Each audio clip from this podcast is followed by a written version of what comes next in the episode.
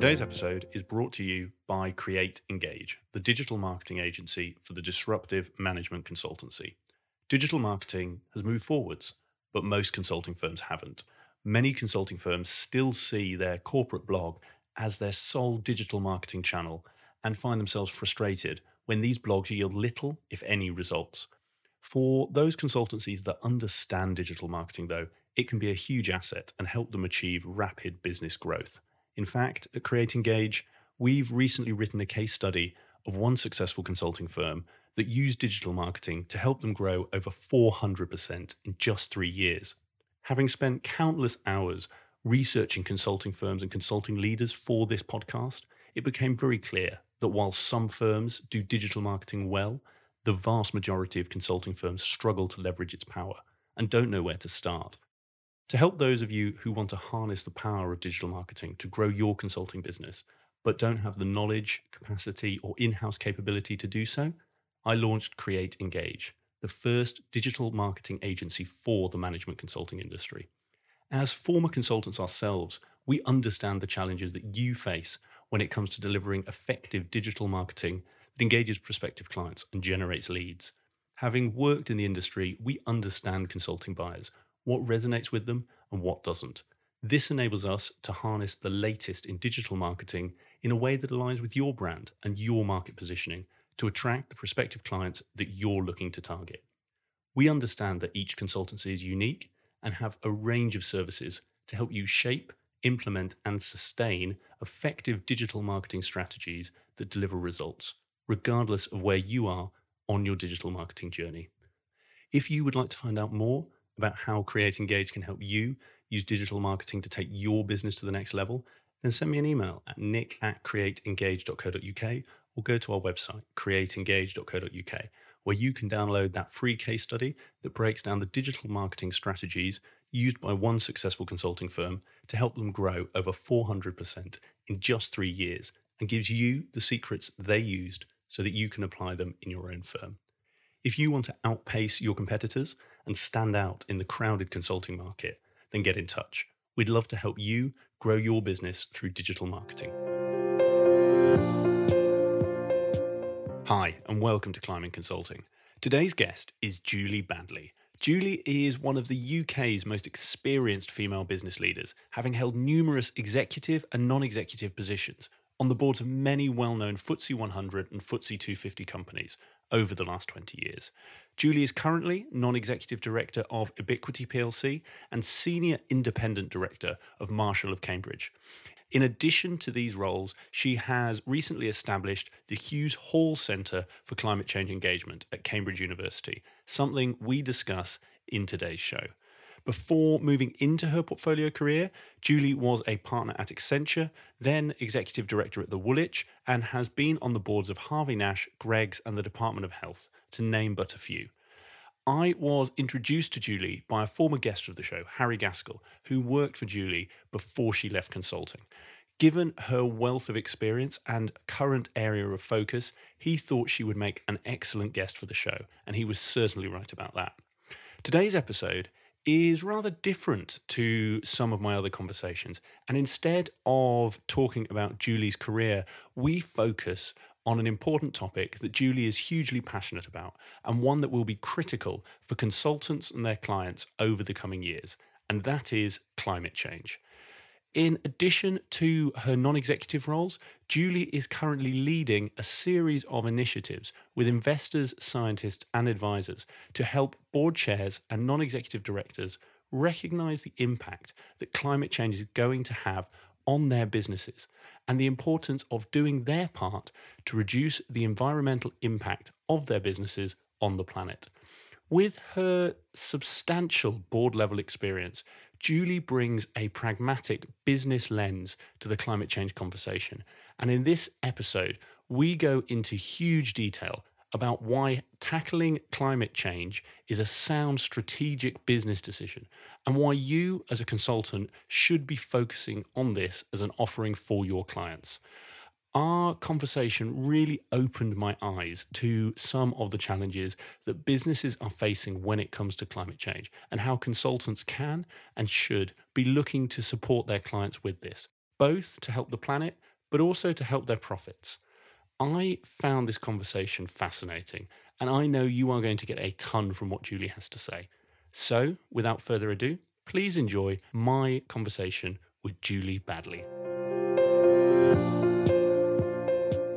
Julie, welcome to the show. Thank you. So, I'm really looking forward to this because I know from our, our catch up before, we're going to cover some topics that I haven't touched on with any of my guests before, which is always exciting for me. But I want to, to start for maybe those who don't know you so well to find out actually your a bit about your career, how you got to where you are today, and and I think also how you know Harry, because for my listeners' benefit, he Harry Gaskell at EY was the one who introduced us. Certainly was. Well, we could start with how I met Harry, actually, because it, it really is the beginning of the journey to get to where I am now, I suppose. I built my own consultancy in the 80s. Most, for most of your listeners, they won't have been born at that point, but nevertheless, we do go back that far. And sold it after five years to an organization called SEMA, which Harry was working for. So he came into the business that I was then running. We combined the two businesses and worked together for quite some time, which was brilliant, really brilliant. And we've kept in touch ever since.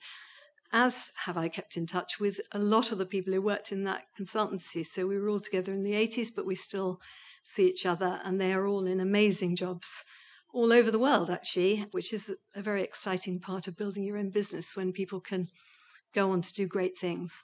And many are still in consulting in one form or another. So the journey then moved on. I was a partner at Accenture. I went into Accenture and took on what was called the change management practice and eventually was running that for Europe. So we had about 750 consultants in that practice. And then took a bit of a break and found myself on the main board of what was called then the Woolwich, um, subsequently bought by Barclays. So that was my executive role. So moving from consulting into banking I was in charge of IT, HR, and the insurance businesses, so quite a big shift. And when Barclays took us over, I decided I didn't want to lead the integration project, which was something that they rather wanted me to do, but it's quite a big challenge to do that from the inside, I think. And so I started the portfolio career that I now have. Fantastic. And we'll dig into your portfolio career and, and what you're now doing because there's some really interesting parts in that piece of the story. Just a quick one on what you just said there, because it, it interests me in that I've met other consulting entrepreneurs who, and like you, you made the point, when it's your business, you have you know, the freedom to do largely what you want with it. Was there any adjustment for you there having to mm, selling your own business and then going into Accenture as it was at the time, which was much bigger. Much, I, I can only imagine much more corporate, much more structure. Was that a challenge, or was it just a natural transition for you? No, it was a challenge. I mean, I think it was a two-step challenge because our own business was. I mean, we'll we'll talk later about what I see as being the great inflection point today. That the great inflection point at the time when I started my business was, believe it or not, computers in 1982 were mainframe computers in basements. Computers during the time I start, uh, had my own business before I sold it, moved into being the backbone of certainly the back office of, of, companies and was on the desktop. But those of you who were around at the time will remember that it was on the desktop with sort of green capital letters on the screen and no image so we recognized as a business, I think we were very early to recognize this, that there was an, an inflection point, which was how do businesses change to accommodate and make the most of this technology? You know, do they ch- how they, do they change their processes? How do they sell the, the changes to their staff? How do they train and implement these big IT systems? So it was a, a sort of brand new consulting service, if you like when we sold the business, we sold it to a systems implementer. So that was quite a big shift because they had their focus was on the technology, our focus was really on the people. And also, we became part of a much bigger outfit. It was French owned, and so that brought with it a lot of cultural change. So by the time I went to Accenture, I'd already been in a pretty big organization. But then Accenture, of course, in those days, and it was Andersen Consulting, of course, at the time, had a methodology for everything. So whereas we were sort of making it up as we went along and developing some quite exciting sort of approaches to how you deliver change in business, Accenture wanted everything to be codified because they wanted to be able to have armies of people making mm. that, that change rightly. I mean it's it's not in any way a criticism. It was just a, a different modus operandi for me. But i loved it. I absolutely loved my time at Andersen consulting. Uh, being a partner in one of those firms is a huge privilege and it was really exciting because we were able to take the things that we'd been building and inventing and harry came and joined me there actually at Andersen. we were able to take those things and actually make them available to just a hugely wider range of clients and consultants. So we got the best of both worlds, really. It was very good. We will move on very shortly to the you mentioned around that the great inflection point we're now facing. Right? Something you, as you were talking, triggered in my mind, which was I know when I spoke to Harry, he mentioned that when he was working for you, he he was able to go and launch a, a consulting offering as part of your business. And when I asked him about that, from his perspective, he he said at 23, well, you don't know how hard it's going to be. You just go off and you think you can do it. I'd be, I appreciate it. We're going back a little while here, but I'd be fascinated what it was that you saw that made you confident that Harry could take that consulting offering and run with it. Well, that's that's really interesting because, of course, I had to I had to feel confident that I could run with it first, mm. or or alongside. I mean, we when we started the business, it was really more sort of technical writing training, and mm. then we we grew it out into this much wider offer.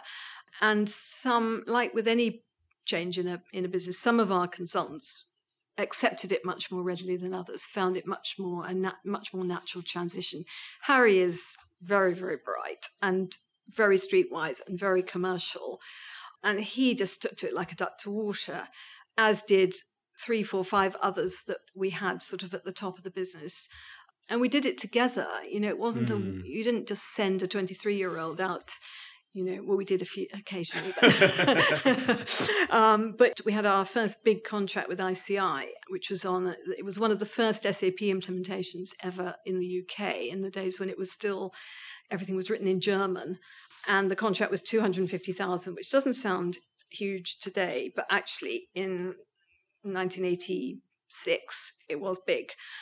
And we didn't really know anything about SAP or accounting.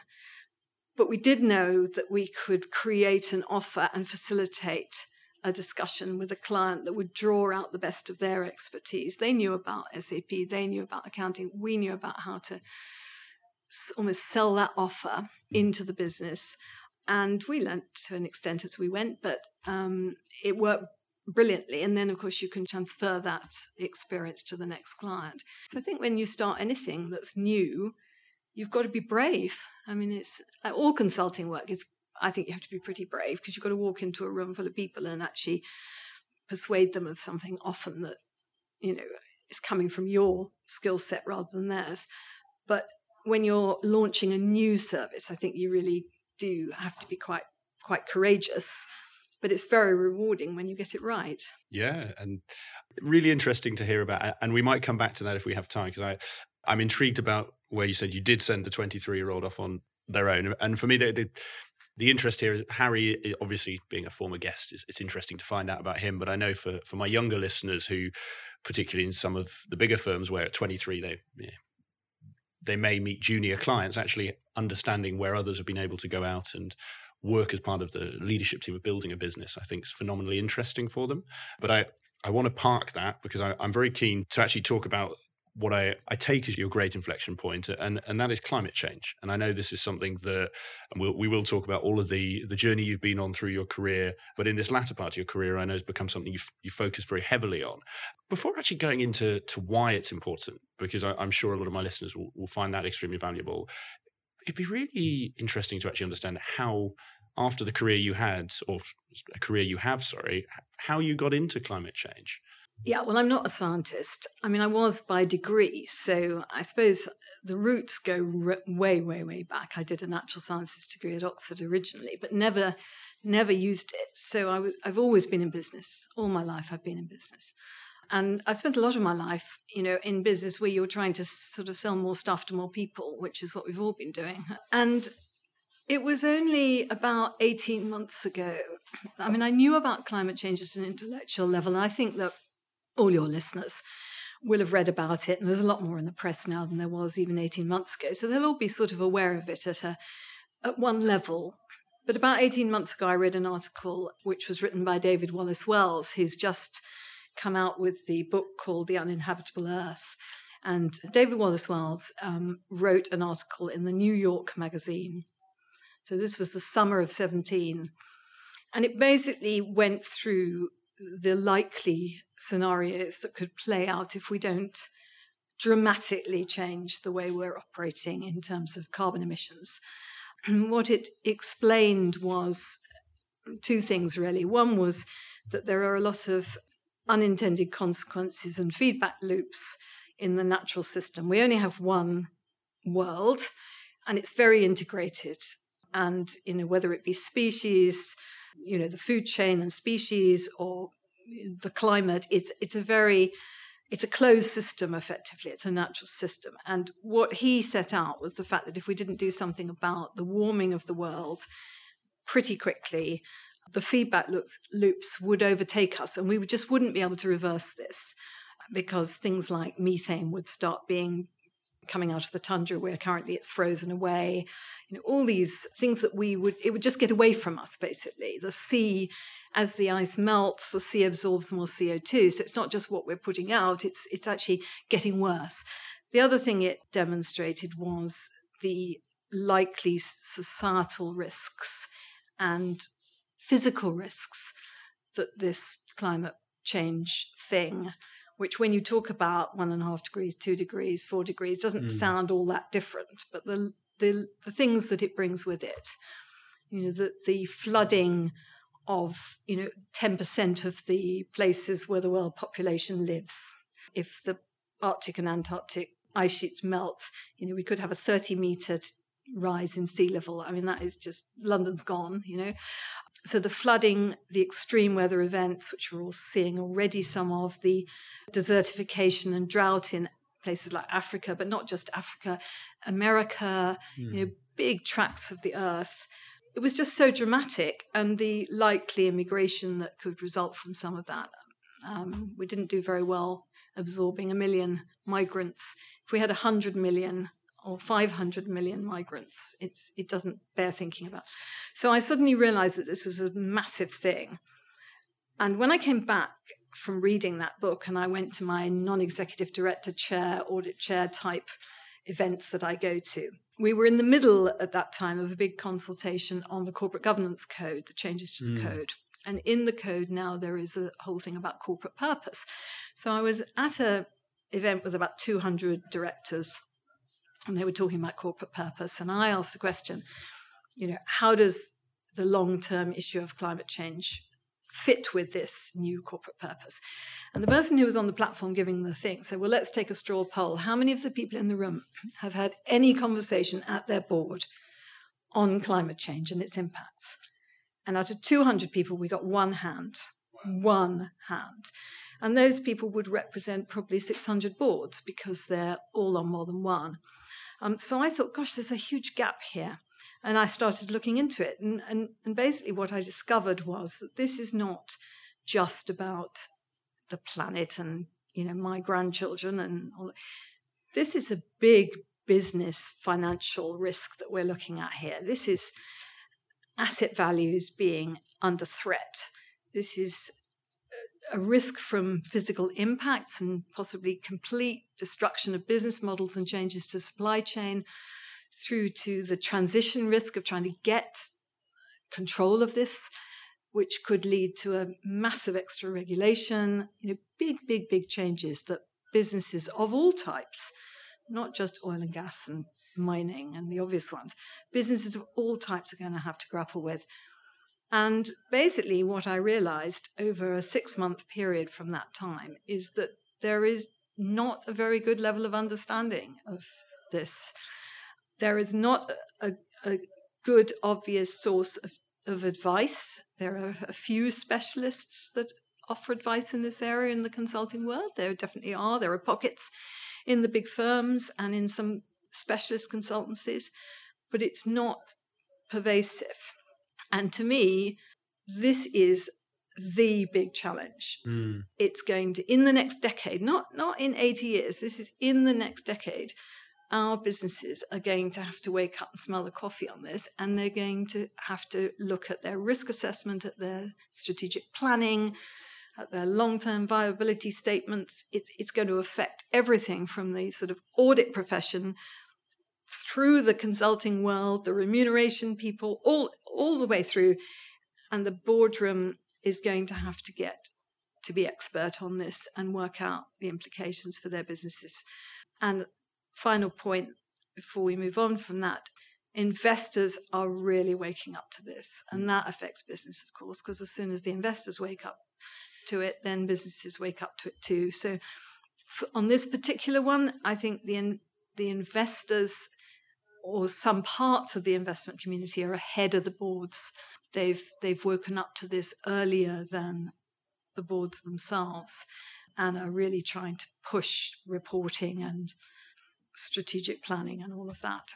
So it's um it's a big, big, big thing to get hold of and that gives me a lot to dig into, a lot of things to ask about. And I, I might start with that point you made at the end around the investor side, because particularly for, um, like you highlight, for listed companies, that the shareholders, the investors, are a, a big driver and a big voice.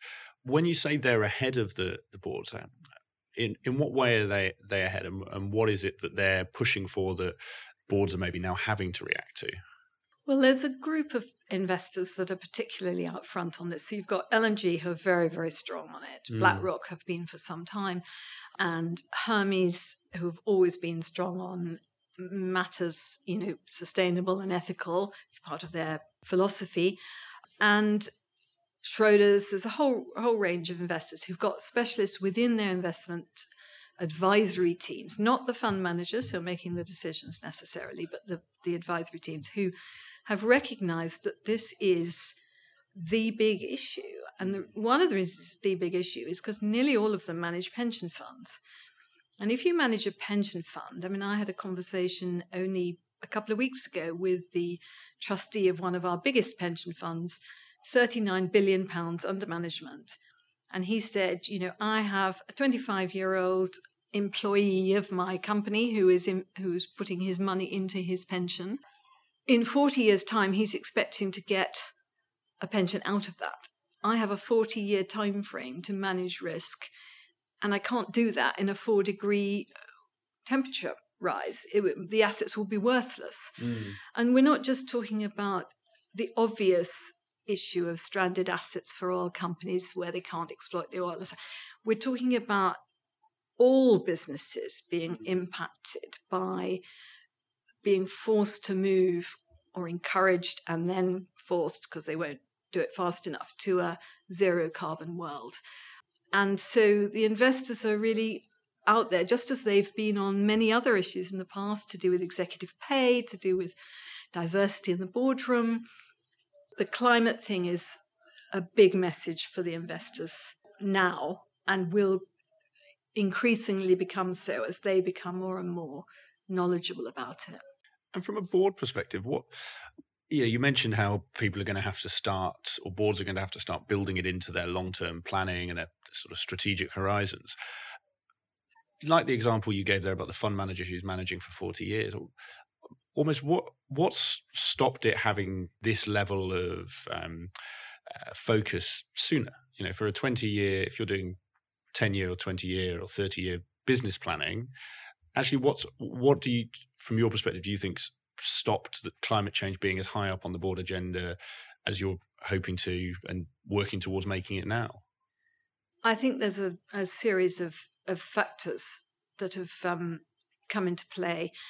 One is that it wasn't perceived to be urgent enough. And so, as boards are very, very busy and they never have enough time and they have a lot of priorities and they're looking at quarterly earnings, etc., etc., it just didn't seem to be the thing that had to be on the agenda. And we all spent our time, you know, five, six years ago on cybersecurity, and then we spent loads of time on GDPR.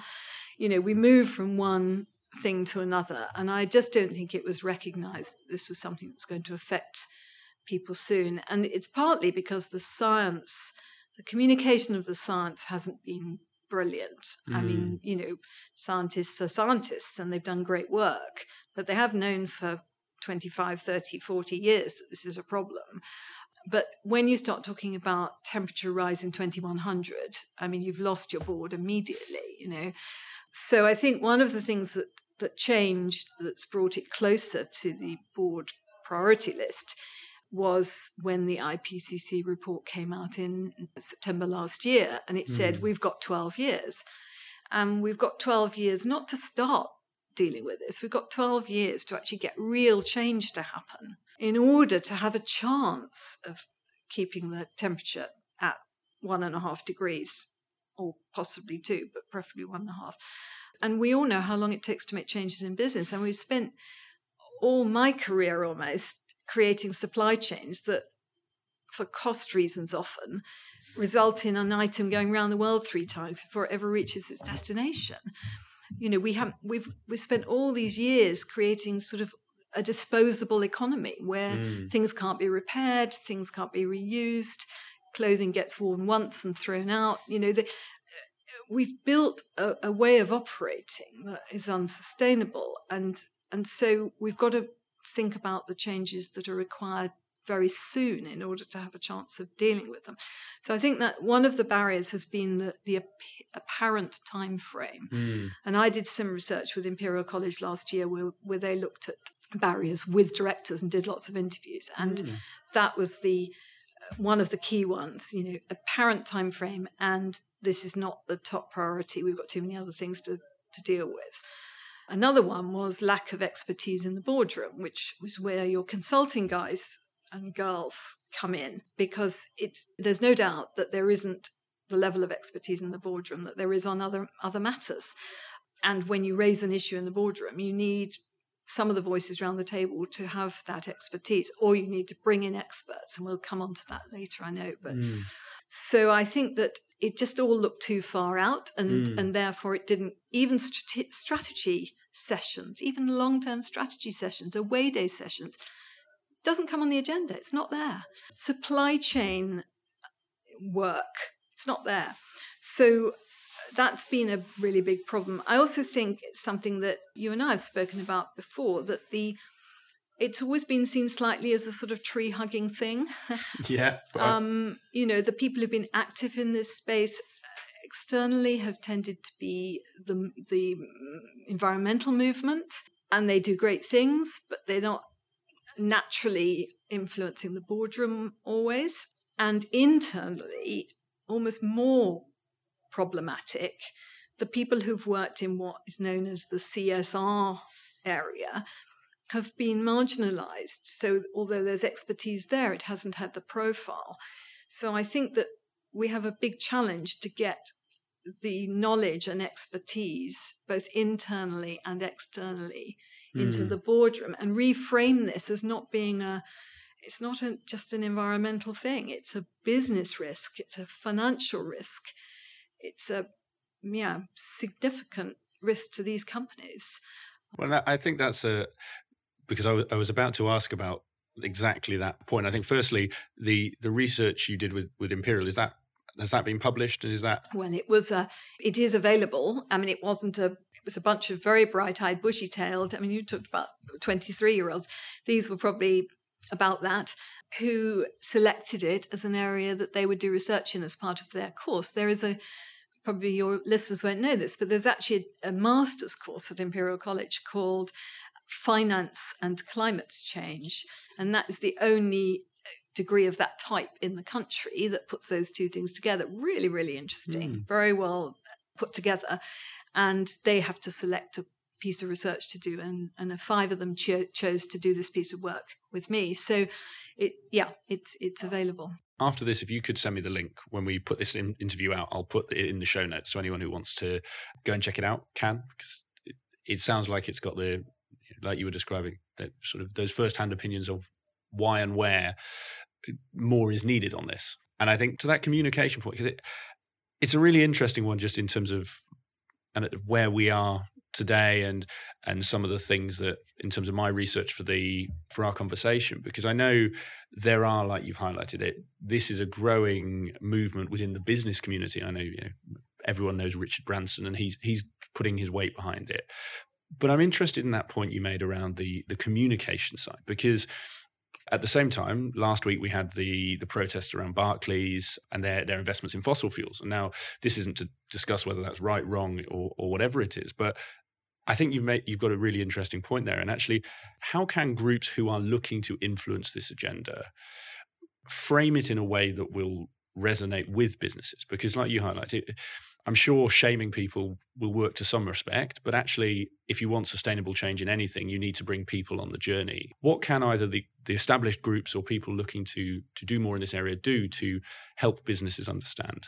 I mean, I think you know your your audience is a is a consulting audience, and my work on this, which is now 18 months in, suggests that the consultants as a, as a group are a very important part of this influence. We, I mean, there's loads of influences on business. You know, there's regulators, investors, consumers, employees, you know, loads of people influencing business. But because of the lack of expertise in the boardroom, I think the consulting fraternity has a huge role to play. So, to answer your question, I think it's about framing this from a business perspective.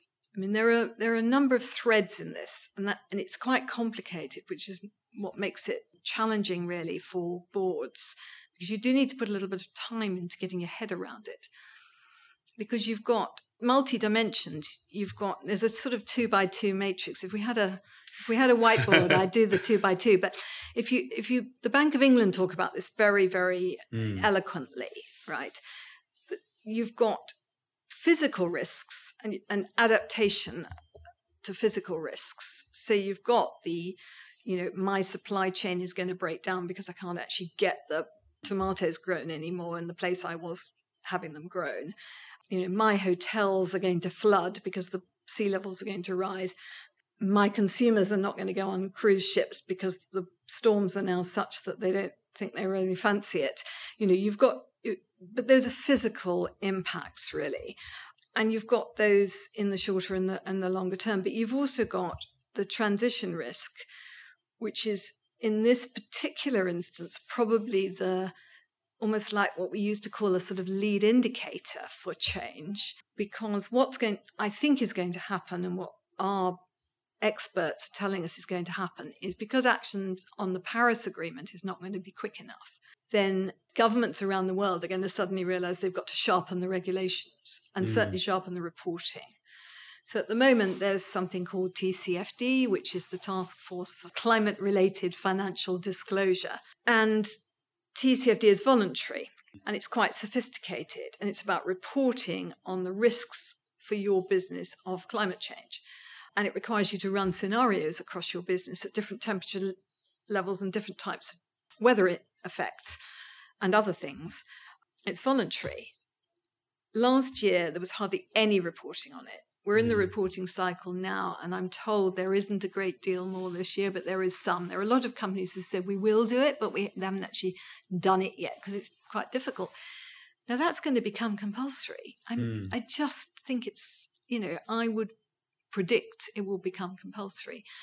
And that's a business, it's framing it in a business way. They've got to report to their shareholders and their employees and other stakeholders. How are we as a business adapting to and mitigating? Because that's the other dimension mm. adaptation, mm. mitigation. How are we adapting to and mitigating climate risk? How are we taking advantage of opportunities? I mean, there are opportunities in this space as well. It's not all doom and gloom. There's some great investments to be had. If we as boards have to report on how mm-hmm. we're tackling all of that to our shareholders in the main body of our annual report, we will take it very seriously because mm. we, we do all of that reporting. So it's shaping it as a business question. The other thing I think that the consulting world can do for us is help with solutions. I mean, to me, I think for your listeners. This is the biggest opportunity for consulting ever. This is the the next inflection point that comes after the inflection point that we had when IT suddenly became pervasive, and that was big. I mean, it really did transform businesses, and it created a massive amount of billions of dollars of revenue for consulting firms around the world.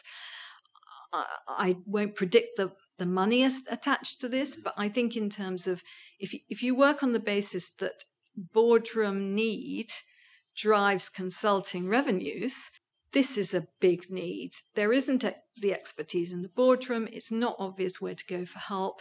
Once people think, oh my goodness, we should do something about this, they are then stuck because they don't quite know how to do it. Mm-hmm. It's sophisticated, it's scenario based, it's strategic, it's risk. But boards are smart. The individuals on boards are smart people. And given some frameworks and some guidance and some strategic thinking, they will get it and they will protect their companies and, and help grow their companies through this challenge. Thinking about that point you made around the, the consultant support there, a, are we at the phase from your perspective where if I'm uh, taking Andersen or whoever it may be, if I, I'm in a consulting firm and thinking about this as a proposition. Are we still in the exploratory phase of showing people what the problem is, or do you think that we are now more in the implementation phase of how do we fix it. I asked that to try and get a gauge of if I'm looking at building a proposition, is it more around showing someone they have a problem, or is it showing or showing a board they have a problem, or is it showing a board how to solve the problem they know they have? I think it's both because companies are at different stages of the journey. You know, mm. some companies have really put a lot of time into this, and you know, oil utilities. I mean, the oil companies may not be doing what we need them to do yet, but they've certainly put time into thinking about it there are other sectors that have spent very little time thinking about it. You know, if you sell, I mean, even the food manufacturers and and distributors haven't really got a full suite of of solutions. Um, although I think the supermarkets have spent quite a bit of time in it. So I think it depends on which sector you're advising. The thing that I feel strongly about is that this is something that all consult all consultants need to understand and start to put into their consulting conversations because it affects all aspects of advice. So, you know, if you're a remuneration consultant, you are going to be going to be asked what how do we create objectives? This is what the, the investors are asking for personal objectives for directors that will deliver climate protection. Mm-hmm. So if you're a financial consultant or a someone who does all that sophisticated financial modeling, you're going to have to be able to model climate risk. If you're a strategy consultant, I mean, I find it quite shocking actually that so few of the strategy consultants are really raising this issue. And I think one of the problems has been, from what I understand, speaking to some of the big firms, 10 years ago, a lot of them invested heavily in this area. You know, McKinsey did, the big four, they invested in expertise and started to build teams to offer this as a service. And they couldn't sell it because the, the companies just weren't ready. I think they are now ready or becoming ready. And of course, what happens is when they become ready, they suddenly are all ready at once. So, where we are is we've got some specialists out there who, you know, in each of the of the bigger firms anyway, there are sort of sustainability practices. But then but it's not embedded through the the general consulting offer. And they don't work necessarily with the strategy consultants. So you can go through a whole strategic away day and it doesn't it just doesn't get raised. So I which is why I feel that if I were on my consulting journey now, I mean it's really exciting. It's terrifying, but it's really exciting. I mean, this is mm-hmm. like it was in the 80s all over again. You know, I would be saying to these youngsters, find out about this stuff, get yourself the expertise on this stuff, be ready to advise on it when and introduce it into the conversation because mm-hmm. the more it gets introduced into the conversation, the more the clients will want to buy it. And when we first started selling change management consulting, nobody had ever heard of it. You know, why would we want that? And then you gradually, within two years, change management consulting had started to be a sort of mainstream activity. So I think this is the same. I think it's really worth people getting up to speed with all of this and reading up on it and finding out as much as they can so that they can consider how their skill set could play into this arena. And if I were a young consultant, I would certainly be doing it because, you know, these guys are going to be living through this whole yeah, no, experience. I, and I, I, think that's a really interesting point, and I, something that I'd be I'd be intrigued on really from you're in these you're in and have been in for you know, the last 15 20 years these boardrooms and you you will have seen these cycles and the thing that I'm curious on is is to your point this is going to grow into a big topic. And people you know I've had other guests who've shared your advice that you should look down the line at what's coming and, and skill up in that and not say you know what was big last year or this year. But how do you balance that or how should how should consultancies approach getting that that balance between what's currently the hot topic. So let's take, I don't know, disruption and innovation. You know, everyone's investing in technology businesses, technology funds, and there's a lot of focus on uh, robotics and automation and AI. Everyone, everyone has an AI thing. But actually, how as a, a consultancy should they balance that side with then bringing starting to introduce boards, particularly those who are maybe less familiar with the climate change challenges, to that. So to, to balance those needs, is it bringing the climate impact of some of those technology conversations into what they're talking about, or is it starting with the what they want now and then introducing them to the the new and the climate change after that? Well, I think I think it's more the former, really. I mean, I think that there's no doubt there's lots of other consulting activities that we need to you know have the benefit of. Absolutely. And and innovation and technology and ai and all these things are really important. I think what i am trying to seek is that people know enough about the climate risk to overlay that on the things they're discussing with their clients because each of those things has a climate dimension. I mean you know if we don't get enough innovation on our energy systems, on you know our manufacturing, on mm. our supply chains.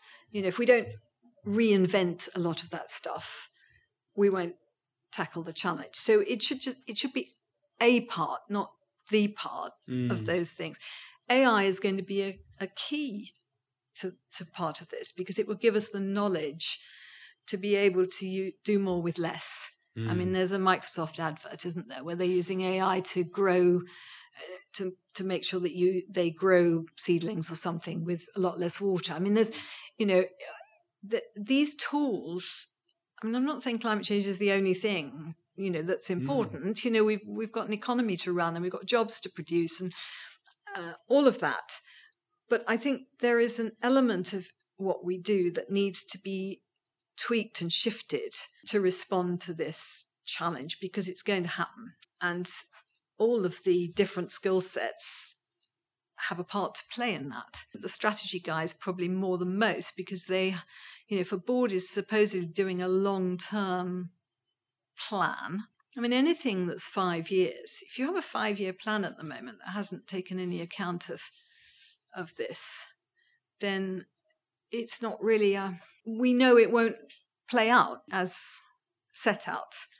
Because if your own organization is not going to be affected by the changes over the next five years, your clients certainly will be affected.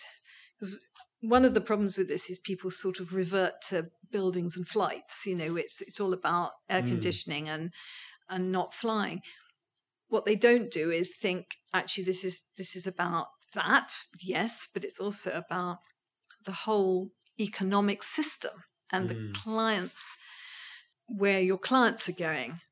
So if I was advising a travel company at the moment, I would be asking some very, very significant questions about how they're going to think about the, the likely or possible changes in travel habits that might mm. come about from the fact that there's going to be a David Attenborough documentary on climate change broadcast in six weeks' time or whenever it is. I mean, mm. um, you know, the I would ask those sort of questions, not just do you are you using a better fuel in your aeroplane, which is important. You know, it, it's multidimensional, isn't it? Yeah, and I, I think that I appreciate you. You sort of you gave the the example of the the 80s of the computers, and I think, like you say, is that it is that point that this transcends all areas of life and it's how you build it build it in. I think the David Attenborough, I mean that that's a fascinating example because one question, and this might have come out of, of your work with the, the students at Imperial or or maybe the work you're doing with Cambridge University as well, or just your, your general conversations in these non-executive forums. But something that really stuck with me is, for instance, if you take the plastic agenda, which is obviously an environmental piece as well, actually the rate of change that has come from that. So you know, for 10 years, groups have been saying plastic's terrible uh, I think it was a David. I, might, I think was it David. It was. It was um, Blue Planet. Blue Planet. You know, he, that came out and said how bad plastic was, and I mean, what was that last year? The year before? We're not talking much more than two years, and every big company that I know is now giving reusables. You know, the the rate of change seems to be phenomenal. Is that you know, is that a, only going to continue? Do you think? I think so, and I think the plastic one is very is a very very interesting case study, and it's something that consultants could well shape as a case study for business because it's multidimensional. I mean, mm. you know, you, you had a visual image of a bird feeding plastic to its chick, and the next thing, it, you know, the whole world as well, certainly the the U- UK world has, has woken up to to that, and you get a, a five year old writing a letter to Pizza Express saying, "Please don't have plastic straws anymore." Uh, where it's really interesting is how quickly it flipped. That's mm. one thing. Um, how important it is for business to understand how it can respond because c- consumers can't make good choices if business doesn't make it possible. I really wound up a group of people I was talking with last week about this because I said, you know, I went into Waitrose and I put loose sprouts on the checkout thing because, you know, they don't give you a paper bag to put them in and I'm not going to pick up a plastic bag of sprouts. It's completely ridiculous. And some supermarkets, you can't even get sprouts that aren't in a plastic bag. So until businesses make it possible for consumers to make the good choices, then we won't get that change. But that's a big thing. I mean, they've got to think about you, know, you look at how much packaging there is in Marks and Spencer, mm. in Waitrose, in all these supermarkets. All the pre-prepared foods are in packaging. They're nearly all in non-recyclable packaging. And that's been developed over years, those products. So actually to change those products, you can't just flick a switch and say, well, now we'll put it all into cardboard or and there's all sorts of issues around waste because you get more waste if it's not plastic wrapped and it's not a it, it's a complicated scenario. And the other thing that's interesting i think about the plastics thing is that the consumer is quite fickle. So although in, intellectually consumers don't want to use plastic you know when it becomes inconvenient or when you know time passes a bit you know there are still people taking once used plastic bags out of supermarkets I, I can't believe there there still are to be honest i mean mm. you know that's what five years we've been trying to get rid of the plastic bags but people still take them you know you think why do you still not have a ordinary bag in your pocket? You can get them in they're only an inch square now you can get them. They can even go in a man's pocket without well uh, and if you have a link for one send it again and I'll, I'll, I'll put it in the show notes. But i i think that that point that you know that, that point you made just highlights the particularly for the consulting market but for for any companies is is that rate of change. Because you know you take something in fact even if you take something as simple as giving all your employees reusable bottles. You know, it's a huge supply chain logistical challenge, and and it's not an industry I work in. But like you say, when you move into the supermarkets,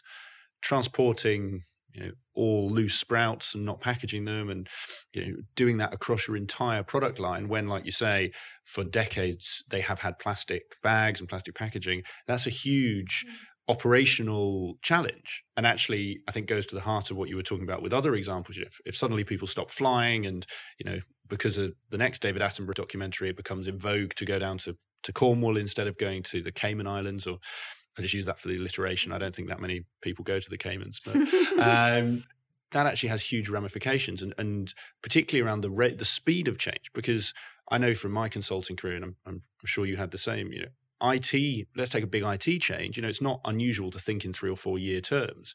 But actually, if the customers have seen David Attenborough on a Saturday, and then on Monday you've got your, your letter from the five year old, Tuesday people don't want to use plastic. Actually, how you react to those changes to remain competitive becomes a huge operational strategic challenge that you have to deal with. I mean, McDonald's, I know, said that it took six months for them to get rid of the straws, and there was one other, uh, whether it was disposable cups or something, six months. And they reckoned that in that six months, they lost millions and millions of pounds of revenue because consumers wanted them not to have the straws and, the, and thought they could do them mm. instantly, which is exactly your point. But then you can flip it the other way around and you can say, I mean, I was, as you know, on at one time on the board of Greggs, and Greggs produced the vegan sausage roll. And you wouldn't normally perhaps have associated that as being part of the Greggs product set, but it, it came out and it was, went like wildfire. And there's been a massive success for Greggs. And they did it because their customers said they wanted a product that was not meat. So I think it's very, very interesting the dynamic, and this is where your all your sort of marketing consultants and product design guys and everyone, where they all come in. That you know the sophistication of the analysis of consumer behavior in this space is absolutely fascinating. I wouldn't pretend to be mm. expert mm. on that at all, but I think it's it's it is sophisticated and it's segmented as all consumer behavior. But you know, you've got the my family's sort of age group, the 40 plus age group, where they've had the privilege of all the, you know, the easy flights, the mm. easy foodstuffs, all the other things. And they're very busy and they're intellectually interested in all of this, but they find it quite difficult to change their mm. behaviors. Mm. Whereas as you get a bit younger, people are much more actively changing their personal attitudes. Well, I think that it becomes a really interesting strategic question because we've talked, you made the point around this being quite pertinent to strategy consultants and where do I take my, my five year direction? I guess the, the interesting thing about the examples we've talked about is that while you obviously at a, an organizational level, you need to have that strategic direction, there also feels almost like a, a much lower level, uh, and not lower level in terms of hierarchy or, or quality, but just in terms of sort of closeness to the customer of like you say, younger customers are changing quickly. You know, five years ago, vegan was something that only two or three people with a hacky sack did. Now, every restaurant I go into has a vegan menu, and uh, you've, I guess, you've sat on these these boards.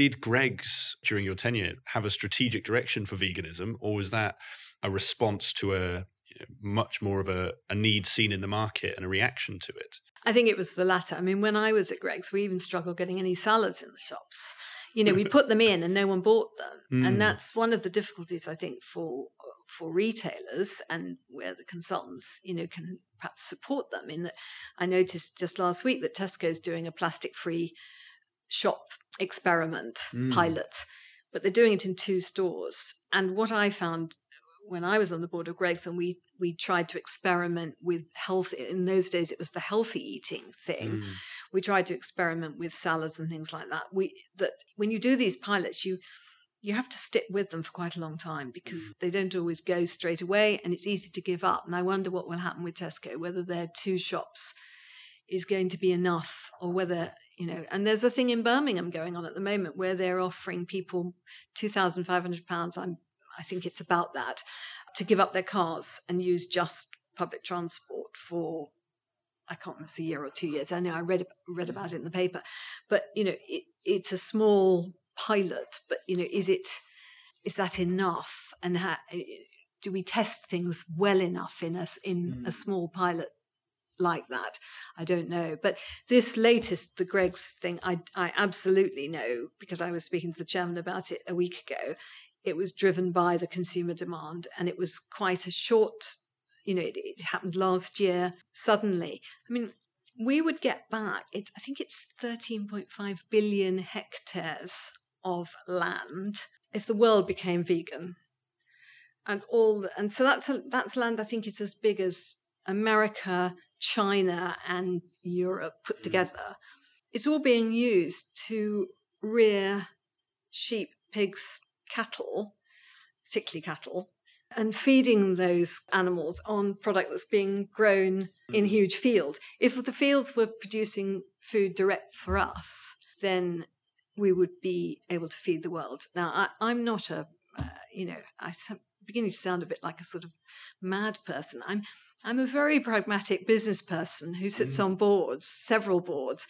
I'm not an obsessive, you know, but I, I just think it's quite interesting that there are facts like that, mm. you know, that people just don't recognize. And I'm not saying everybody's got to go vegan, but I think a lot of people are cut down on the meat that they eat, and that must be affecting the food chain and the farming community. And, you know, and, and people are cutting down on dairy because if you don't eat beef, there's not much point in drinking milk because they both come out of the same product. So, you know, it. I think there's going to be some big changes. Whether they'll be quick enough, I don't know. But I think I think business is going to be, have to be very, very responsive. Something you said there about your the roles you've held actually triggered with me because I think this retail example has been fascinating in terms of showing actually the the facts. You know, like you started our conversation with, it, this isn't something in ten years, and this isn't you know just about Greenpeace. This is tangibly affecting businesses because consumer habits are changing, and and from a B two C perspective, that is having a tangible impact on return for businesses.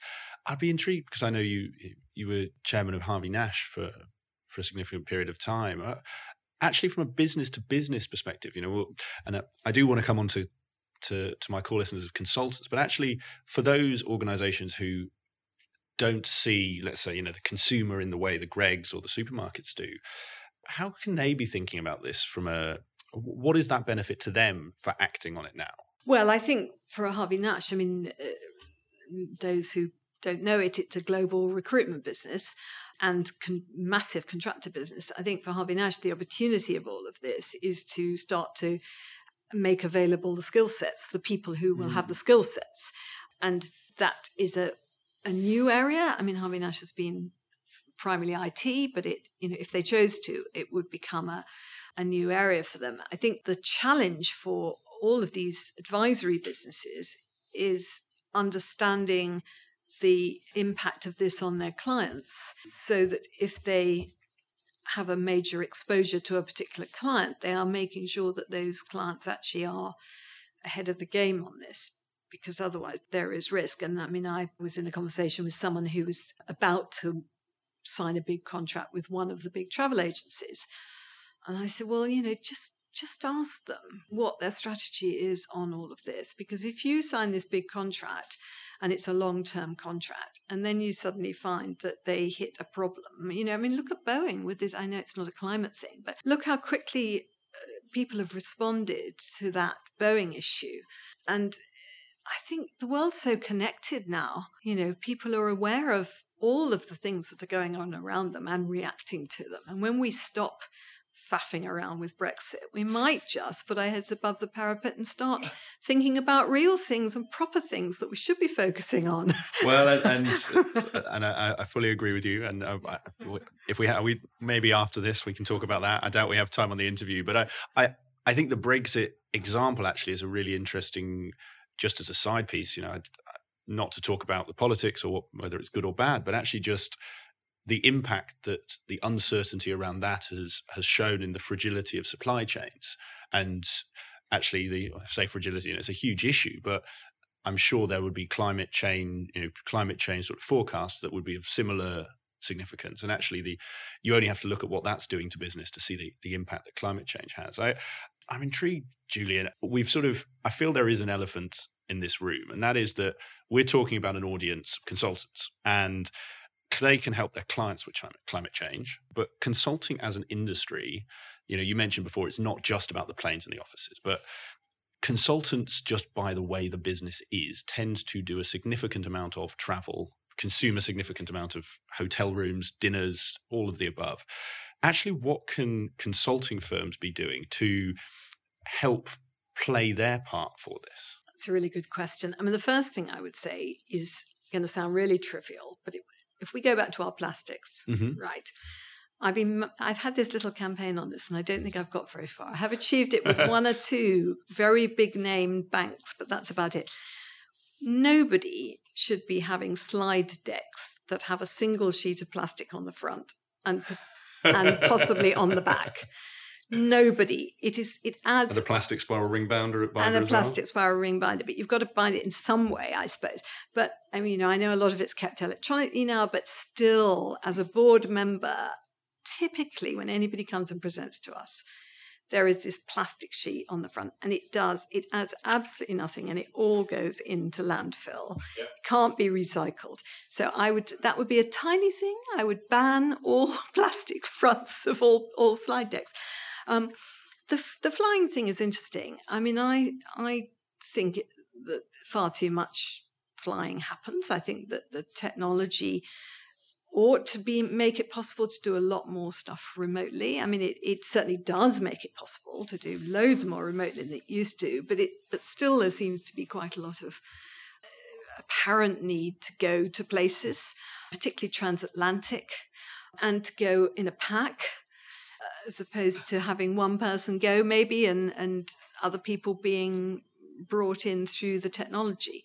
So I think it we ought not to be doing as much of it as as as we are. I think that the whole buildings thing. I mean, the UK is very bad on buildings. Our build, you know, the new buildings are very good, but the historic stock of buildings is very poor. So, and this thing about walking around in the middle of winter in a short sleeve t-shirt with the air, you know, the heating turned up to some ridiculous temperature is, I mean, it's obvious, isn't it? Mm. But people don't seem to relate to that. They don't seem to get that.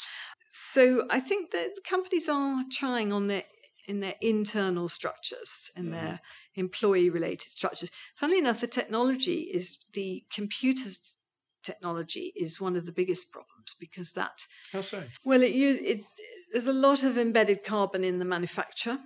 They get changed over quite frequently. The, the supply chain for the development of them is bad. I mean, I was speaking to someone the other day who, who just got a new laptop in a, one of our big companies, and she said, I went to check about where it had come from. And it, I think I said this earlier, it had been around the world three times before it actually got to her desk. So they use a lot of heat.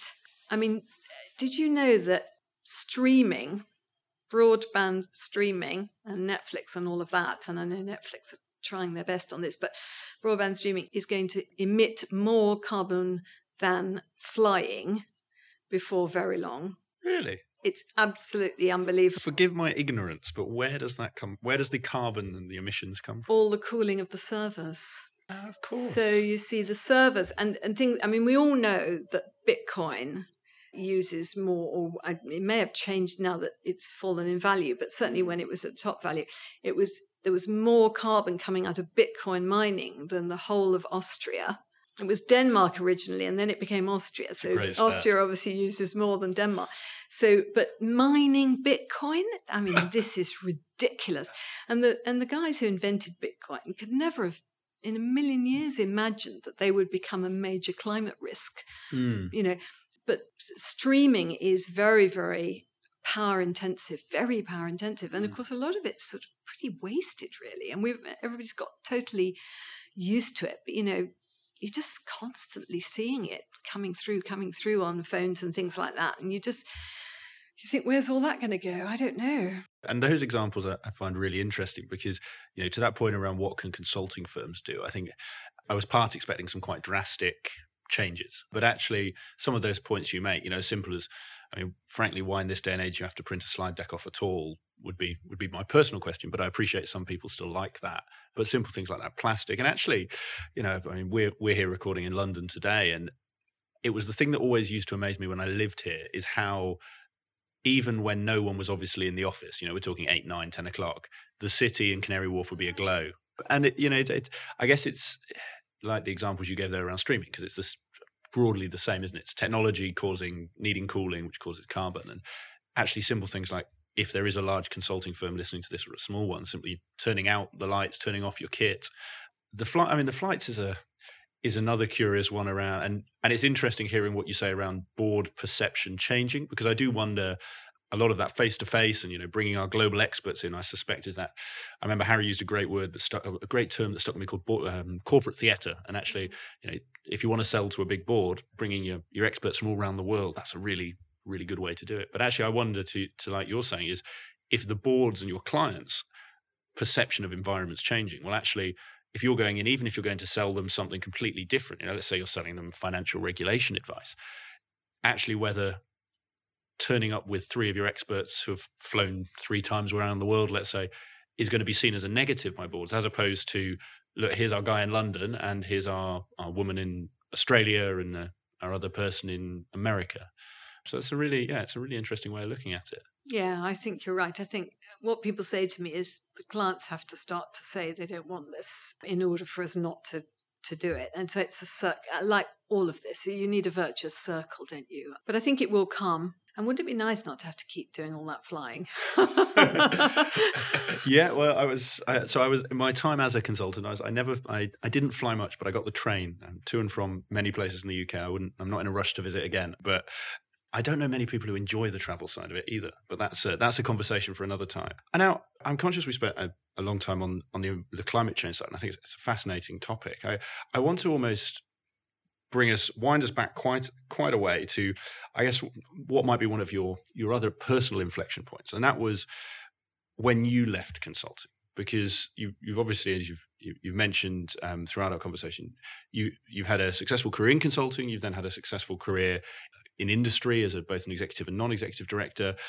I'd love to start with actually just what it was that led you to leave consulting and, and the the decision process or questions you asked yourself when making that that choice. You make it sound a lot more sort of considered, perhaps, than it. I mean, uh, it was mainly a personal thing. I just, mm. you know, I'd done it for a long time. It was exhausting, a lot of travel, as you mm. say, and I just thought I need to take a bit of time out here and work out what the next phase is going to be because you know these days we have a have long careers you know mm. we we're we're working for 45 years or whatever and I felt that I couldn't see it continuing as it was mm. indefinitely and I I almost sort of fell into the uh, industrial board role because I didn't I wasn't really sure what I was going to do. And at the time, of course, Andersen Consulting was going through quite a difficult time because mm-hmm. Arthur Andersen was going through a difficult time, and there was happened a, a little after, but um, there was a big dis- argument going on between the two. It was all quite quite difficult. So, uh, and I was approached by a search firm saying we have this bank and they want an expert in change management to join their board. And I thought, well, that's quite interesting actually, because I've never heard any board say they wanted an expert in change management.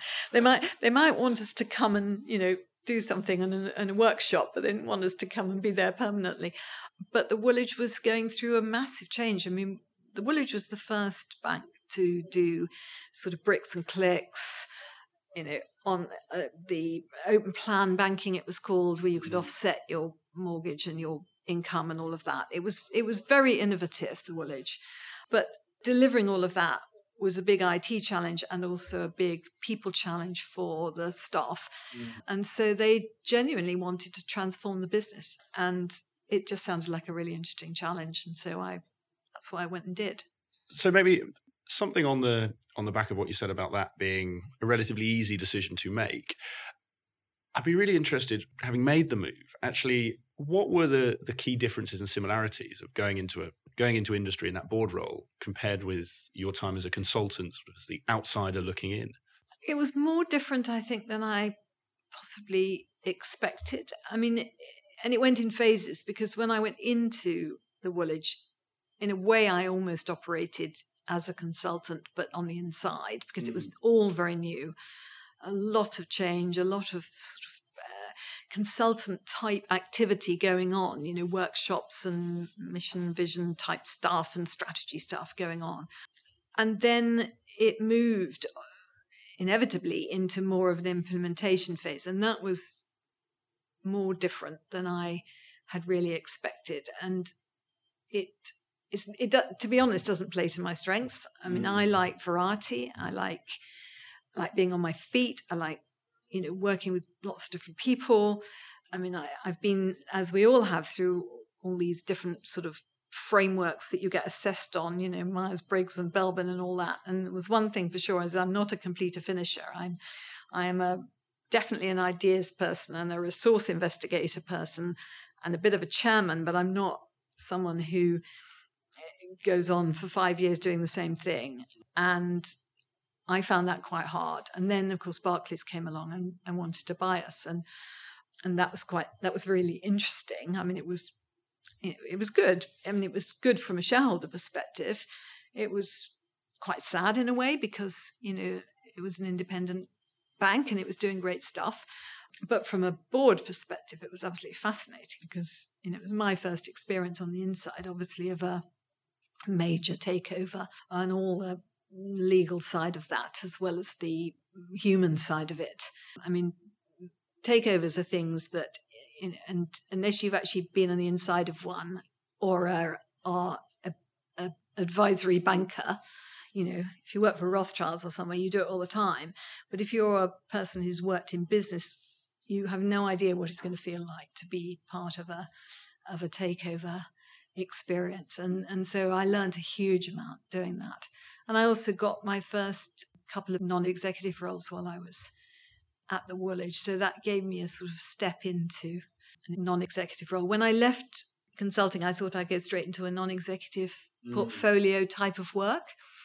But it became obvious to me that it's very difficult to do that. If you haven't been on a board, on a PLC board, it's quite hard to get onto one. So the consulting credentials didn't give me a passport to get onto non-executive boards, but the Woolwich credential of being a, an executive director of a FTSE 100 with some quite chunky responsibility did give me that opening. So that was what enabled me to start the non-executive work, mm. which is much more akin to consulting in a way. I mean, you know, it depends what role you play on the board, but I typically am a either a, a senior independent director, a, a generalist NED or a REMCO chair, and have been chairman, of course, as well. And in all those, which I would perhaps contrast with the audit chair role, which I don't do, mm. in all of those, it, it, there's quite a strong sort of consulting type of element to them. They're not mm. consulting, but they require those people skills and the same sort of dynamics. As when you're leading a board discussion as a consultant. So I, I do want to come on to that those roles you took on, but I'm, I'm just intrigued, um, and more so because it, it's not an area I'm I'm an expert in. You made the distinction of of the roles you do do versus the audit chair. Is it because you have to be a qualified accountant, or is there another reason why you don't tend to take audit chair roles? Well, you now have to be a quali- qualified accountant, or at least you have to explain if you're not. I mean, originally it was just relevant financial experience, but I think now it's actually shifted to be more. It says the rules say something like, or the code says something like, relevant recent accounting and audit and financial experience or words like that. And I don't qualify for that. I'm not an accountant. There was a time when it was looser, but I always naturally, I think, got sucked into, maybe slightly dragged into the REMCO role because I've got a people background and the sort of whole executive pay incentivization, all of that was much closer to my natural experience. So I think that that's where I have typically ended up. So before we go on to your how you got the the non-exec roles and and what you you did there, because I think that's that's a really interesting point to pick up on. Just that almost comes back to the climate change point around the you mentioned you're on a, a number of REMCOs. Actually, how is that conversation changing on remuneration committees to bring the environmental or the climate change component that we spoke about into executive pay and, executive remuneration? I think it's just starting. It's not advanced yet, but I think it's definitely coming, and investors are definitely asking for it. I mean, if we go back 10 years, executive pay and certainly directors' pay, short term bonuses and long term plans were all financially measured. So it was all financial targets. If you look at the landscape now, it's probably 25, 30% of certainly annual bonuses are based on personal objectives.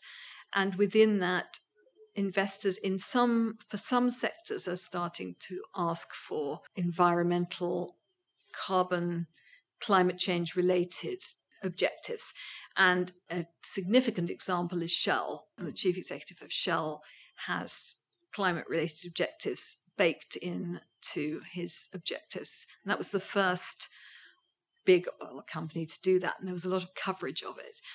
So it's it's coming. I think that it's quite a difficult thing to set, you know, mm. to to know how to capture it in a measurable objective. And they like the personal objectives to be measurable. So it's a little bit like the issue we always had with health and safety. It was always quite difficult to know how to do it because people argued about whether putting, you know, time without accidents and stuff is, it was a, a, sensible thing to have as a target. It's important to get the right target. And it's important also that people don't think that this is about saying, you know, these companies are bad and these companies are good because of what they do, the sectors they operate in. Mm-hmm. I mean, we need the energy sector to help solve this problem. It's not that all oil companies are bad. It's just that if you add up their current strategies, we end up with a four or five degree rise in global temperatures, which is unacceptable.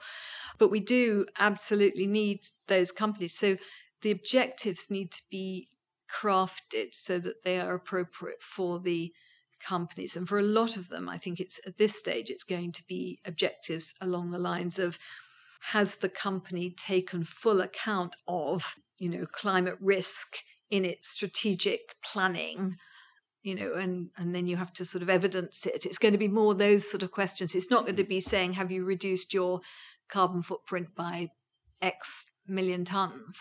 But we do need to do the latter because i mean just as a um, before we go back onto the ned stuff i mean uh, just a fact we've got 450 billion tons of carbon left in our budget before we blow ourselves out the water in terms of everybody knows about budgets. All consultants understand budgets yeah. right so before we get to a point where the world warms to a point where things get very very very difficult we have mm. 450 billion tons left and we're emitting 43 or maybe 400 actually. I mean i may have got that slightly wrong but it's you get the message. And we are currently emitting 43 billion tons a year so even with my maths, if you multiply 43 by 10, you're you're there.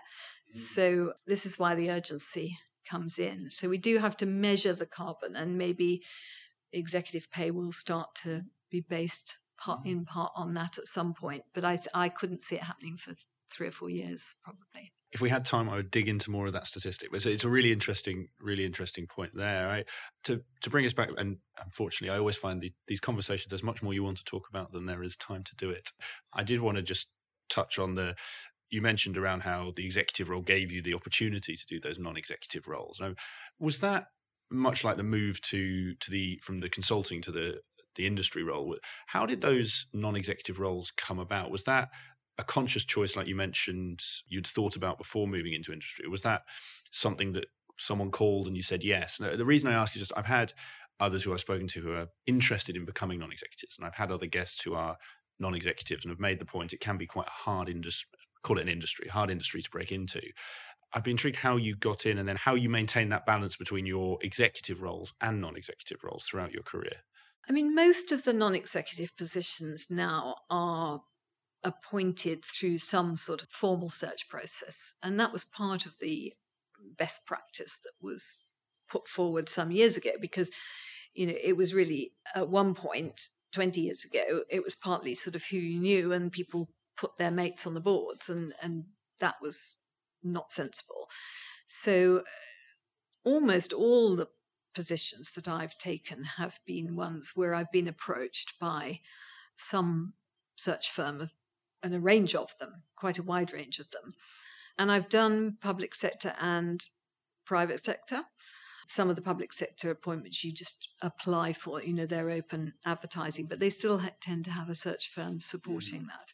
And so the way I've approached it, and it's a very, this is a very personal thing, it probably wouldn't work for a lot of other people, but I have sectors that I don't want to be involved with mm. because I don't warm to them. And I have others where people approach me and I think, gosh, that'd be really interesting. You know, I I didn't go out to say I'm going to have these four appointments and they're going to be these four sectors. And you also need a range because you can't have conflicts. So you can't be on the boards of two things, two companies that to any degree really compete. So you inevitably, when you're a non-executive, I think, get drawn into sectors that are not your core skill set you build a skill set of being a non exec or being a SID or being a chairman, which overarches your skill set as a mm. financial services person or a retail person or an uh, industrial person.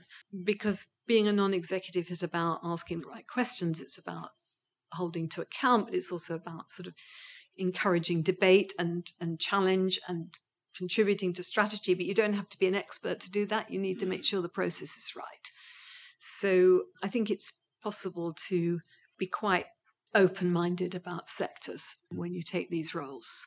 So, one last piece on uh, to that point around that it's good to have a balance of non executive roles. And I, I framed this for some of my senior listeners who are partners in consulting firms, let's say, and then maybe they are looking to to make that transition. They want to do something different for the next chapter of their career.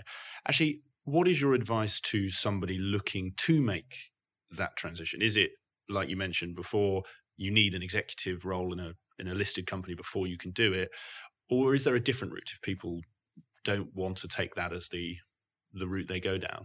I mean, I think for someone like that, there has to be a different route because you don't want to go and be an executive in a listed company. I mean, I was still what was I forty five or something when I when I took the Woolwich role, so there has to be a different route. That the the way I have looked at it when I've talked, I talked to quite a lot of people about how do you become a non-executive because mm-hmm. people are always asking, and and I always talk about two things. One is do lots of networking and try to get yourself in front of the on or onto the radar of the search firms because you just never know what skills they're going to be looking for and how your skill set might fit in and and there's quite a lot of churn because the rules now say that you know they're, they're very much they've shortened the term of of non-execs and mm-hmm. certainly chairs substantially. So there's a lot more movement. So there's a lot more opportunities coming out.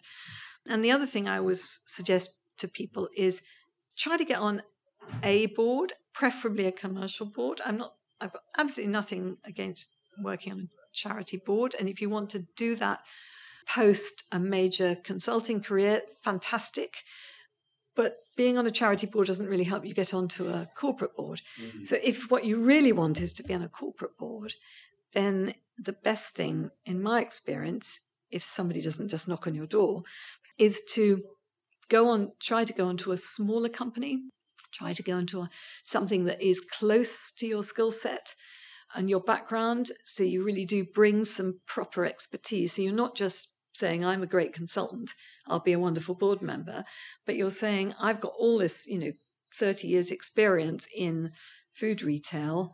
That might be a bad example because they tend to be quite big companies, but you know, innovation in the energy space mm.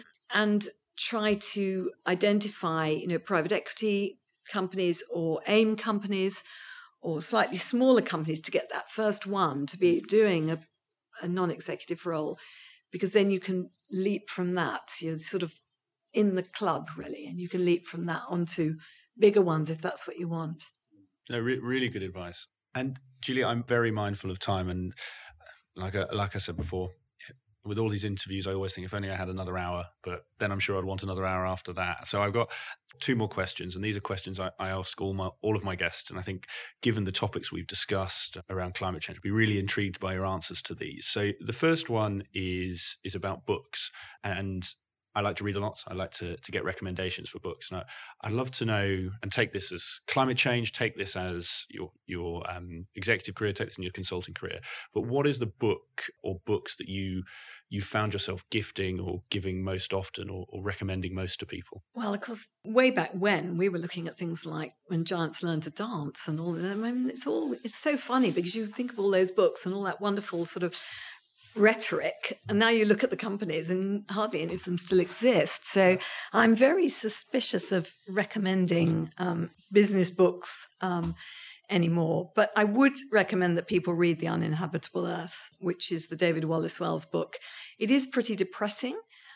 But it's punchy, and I, I think it's an important read. I think it's something that people, just as they should watch the David Attenborough film, they should read The Uninhabitable Earth. And I've been giving it to people because I think it's it's not really a scientific book, but it's um, it tells us a bit about what we're up against. Well, I think given the conversation we had earlier, I think a great recommendation for people who want to learn more about it, and like you highlighted, consultants who want to to upskill in this area because they you know they know it will help their long term career. I just I realized I should have asked for it earlier. You mentioned the there was an article that led you to read the book. Do you still have the article, or can you maybe after this, can, if we can find it, I'd love to put it in the notes as well. Yeah, I mean, I wouldn't say David Wallace Wells's book would help you upskill as a consultant. It's okay. more about you as a as a human being. I think in terms of upskilling as a consultant, what people need to do is get on the internet and look at things produced by people like Accounting for Sustainability, mm-hmm. A4S, the TCFD documentation, which is very there's a lot of it. It's a lot of detail, but it is very rigorous and and mm. and important. And the other thing I would really highly recommend, which is something I was involved with, is the World Economic Forum latest document, which is on climate governance principles for boards. And that is very, very good. And it, it doesn't go into the action, uh, sector based action, but it goes into all the how do you get boards to focus on this. And it's very well put together. So I would recommend that people have a look at that. Brilliant. Well, I will. I will dig that out. I'll put a link in the show notes to that as well. So we've got the the the book and we've got that as well. So fan, fantastic. And then very very last question, and this is as much a chance to to recap as it is to to highlight any specific points for each of these individuals. And the, the question is, you you have three people in front of you. One of them is just starting their career in consulting, so 21, maybe 22, just leaving university. One is I always feel like I make this sound like someone's achieving much more than they should, but someone in manager level. So I anywhere from four, five to eight years, let's say, and then finally one who who is approaching partner level. And and the question is quite simply, what one piece of advice would you give to each of them? Well, I know I sound like a stuck record, really, but I mean, I would give the same advice to all of them, really, because they all come from their own level. And I would tell them all to get to understand this climate change issue, what the risks and opportunities are, um, so that when they are presenting to their clients over the next five years, they've they've got an opportunity to discuss that and to build the consulting skills to help tackle them. If you're a partner, then you can build a whole consulting offer and team to do this. You know, it's a big, big, big opportunity. But I think for, for others, that having this knowledge and that this in their toolkit would be well worth doing. Fantastic. Well, I think that is a great place to to wrap up. So thank you very much for for today, Julie. I, I really enjoyed it. It's the it's given me a lot to think about because I think I I wouldn't say I'm as progressive as I should be on the climate change side. My my wife is much more progressive um, and will actively stop us taking plastic from Sainsbury's and and other such things. Um, but uh, I think this has been really powerful to me because, like you've highlighted, actually the there is more than just the save the planet side of this. I mean, that's obviously a really important side, but actually from a business perspective, there's huge benefits that can be had as well if you act on this soon. So, thank you very much for that. And I think the the last thing to ask is for anyone who wants to get in touch with yourself, find out more about the work you're doing on climate change, uh, the work you're doing with Cambridge University. Where would you point them to? Where can they find you? Well, uh, welcome to have my email address. I'm I'm happy to do that. I wouldn't I won't promise an instant response. It depends on how many people contact me. But if if they don't hear back from me, it's not that I'm not interested. It just they tend to build up in my inbox, and then I deal with them all in one go. So I promise I will respond to anybody who gets in touch with me. Fantastic. Well, I'll put your email in the show notes so people can can get in touch. And all that's left to say is thank you very much, and all the best for the rest of your week. Thank you. I hope you enjoyed today's episode of the Climb in Consulting podcast. If you did, I would be very grateful if you could leave a review on iTunes, Stitcher, or your podcast platform of choice, whichever one you may be using. And please also share this with anyone that you think could benefit from hearing today's interview. If you want to get in touch or give me any feedback about the podcast, please feel free to drop me an email. It's nick at climbinconsulting.com, and I look forward to hearing from you.